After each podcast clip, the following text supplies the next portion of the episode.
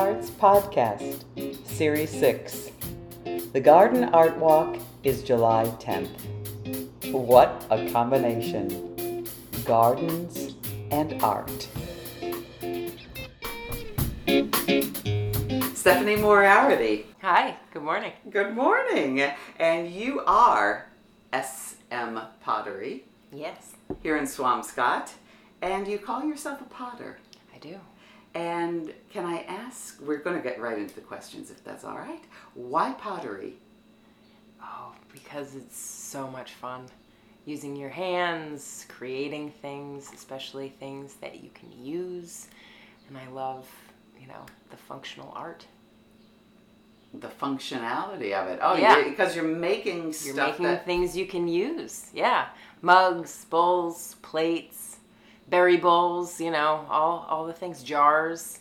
Yeah, whatever you need, you can make yourself and have it, you know, be exactly the way you want it. It's And it's a little bit like playing in dirt, isn't it? exactly. You get to get dirty, you get covered in mud. It's amazing. Okay, and so let's talk a little bit more about the mechanics of it. Yeah. So you get your hands in there, and then what do you start doing? So if you are doing the wheel, you get a piece of clay, you weigh it out if you want to be exact, um, and you start to wedge. So you take the clay and you kind of rock back and forth, pushing it together so that you get the air bubbles out, and then you get it into some people do a ball, some people do a cone, and then you put it in the exact center of the wheel. You turn it on, you get your hands nice and wet, and then you squeeze up and down until you have it centered. And that is sort of the tricky part when you're first starting is feeling that centered, you know, spot. And that's where it has to be if you want it to be nice and even. And then you start to open it up and then pull up the sides. And it's just so therapeutic. Very zen. Very zen. I have to say, as you're talking, you've got this big grin on your face. Your hands are moving. You're moving. You're a physical person. Very. Oh, absolutely. Absolutely. And was it always pottery? Was that your thing? No. Um, so I used to be a massage therapist for many years, and then um, when I was pregnant with my daughter, I decided to switch careers. So I stopped doing potter or stopped doing massage therapy, and I really missed using my hands. Okay, makes sense. And because you can't stop using them. yeah, I can't stop. And also, uh, my father is pastry chef. So I grew up, you know, rolling things out and kneading. And so it's very, you know, it's very satisfying, but it also feels very familiar. Okay. So massage therapy, kid, pottery, Yeah. because you wanted those hands in use. Yeah. And I also needed a break and something that was just for me in my own time, in my own space.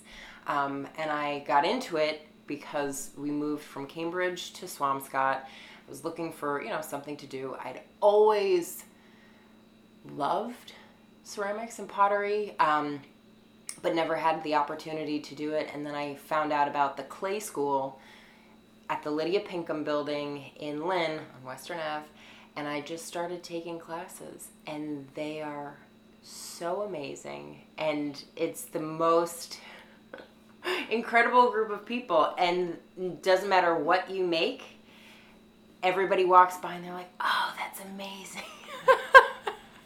it's like this place is fabulous. Yeah. So you did all this amazing stuff then. Yeah, and it wasn't. It was it was like total amateur, you know, you know. But it, they were so encouraging, and it was just a really supportive environment. I was like, that's it. These are my people. This is where I'm gonna hang out now.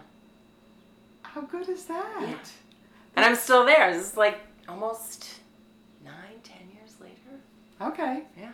Yeah, long time. And I take breaks from time to time, but you know, there's amazing teachers there, lots of different classes that you can take, or you can do artist in residence if you want to do your own thing. And so you can just go and work on your own stuff. Right. But during COVID, I got a wheel Okay. and I turned my you know basement into my studio. okay, so you're it's right below us. Yes. Mm, we'll have to have a peek down there, won't Yep, we? yep. Excellent. Okay. And so you work on the wheel. Did you? Is that what what you started you, or did you do the? I don't did know. hand what, building. Hand and there's so many different techniques. I mean, Okay. you can do pinch pots, you can do coiling where you kind of roll it out into a snake and then go around and around. Um, and then the hand building was really satisfying to be able to have something um, really quickly. So you just cut out, you know, what shapes you want and you kind of score the sides where you cut the sides and then you, you know, wet it and then attach it. And so you can make all types of different shapes. Um, the wheel takes a little bit more getting used to. Um, some people get really frustrated with it, but you know, like anything worth doing, it takes a while, takes practice, and when you finally get it, that's it. You're hooked. Oh, so you're hooked. I'm hooked. Okay, and so that's the mechanics of the pottery. Yeah. And what about the aesthetics? Let's talk about, as you say, my palette. My palette. My palette. So, um, I had a great instructor um, kind of talk to me about my own aesthetic and my own palette. And I kept trying all types of different, you know, colors and techniques and things like that because there's infinite possibilities. But it's almost like when you go to the grocery store and there's like too many choices. like, I'd want just three. Yes. Um, so what she did was she asked me if I went to go and buy something, what would I gravitate towards? And I thought to myself, oh, interesting. I've been trying all of these things with like, you know, these drips and all of these crazy colors. But if I went to buy something, I would go for simplicity. I would go for one color, clean lines, simple shapes. And that's what I do now. So you wouldn't buy what you were making. Exactly. And that and it just clicked. I was like, "Oh, that's why I have it and I immediately want to get rid of it." I would get it out and I go, "Oh, that's interesting you want." it."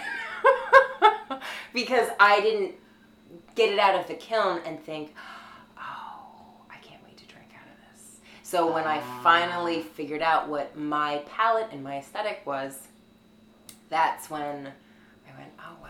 I really love this mug." So you keep everything you make. No, no. My, my house isn't big enough for that. Um, no, I I have my set. And I- Okay. yeah, I can show you, you know, and it's just clean white. Oh. Yeah. So even your colors are simple, clean. What are your favorite colors that to use? Oh, yeah. So white, green, and there's a very specific blue, but they actually just stopped having the blue that I use. Um, and one of the other things that I do is I have a glaze that actually has speckles because I used to get speckled clay Mm-hmm. and use white glaze. But then I realized I can just paint the speckles on, and so now that's one of my favorites. And it's very irregular speckles, and so it's actually uh, manganese is what creates those uh, brown speckles. That's great. Okay, and I, I'm just curious to know. So, what is your favorite object to make? If you've got Mug. one? mug. One hundred percent. Oh yeah, why? Why?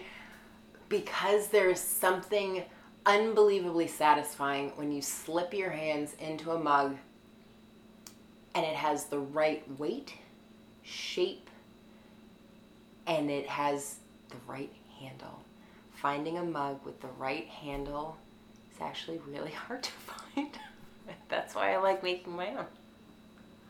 I think you're absolutely right. I, I there are certain mugs you want to cup in with two hands. Other ones you just want to. You like putting your hand into the handle. Yeah. And it's interesting How curious! Um, so my husband likes actually smaller mugs because he likes to refill. He wants to keep it hotter, longer, so shorter cups. Um, and he just does usually like a two finger in and like very like straight up and down like that. But I love to slide my fingers in, wrap my hands around it, and like tuck it in. And it's just such a different way of drinking liquid, but it's all about the mug and what you feel comfortable doing. So interesting that you are so observant of the details of what a person does with a mug. And that's why when I sell anything, I tell people you have to pick it up. That's why the idea of selling it online Doesn't appeal. no, because you have to hold it in your hand. Yeah. Yeah. Cool. Excellent. Okay, now you're going to be at the Garden Art Walk and you're in Hannah Cloud Sharpless's Yes. garden. And what are you looking forward to with the Garden Art Walk? To be with other wonderful creative women. Okay. Yeah. That sounds good. And, and they all make wonderful things. So there's, you know, Hannah and all of the things that she makes with her incredible inks that she makes herself. Um, New England Apothecary is also going to be there. Um, there's a jeweler who's also going to be there. Oh, good heavens. You've got a whole crew yeah, at that whole garden. group. So it's going to be really fun, and I love doing it with other people because sometimes when I do events, it's just me in my own booth, and so to be able to be there with you know other friends and creative people, you know, we get to bounce ideas off of each other, give each other feedback. Yes. and Yeah. it's just a much richer experience. All right. So, Stephanie, see you at the Garden Art Walk. Yes, I will. And you can see Stephanie at the Garden Art Walk and all her simple, clean pots. I, I don't know, you don't call them pots. Mug. okay. yeah, pots. Yes. Yeah. All those pots. All those pots. Okay. Thank you, Stephanie. Thank you.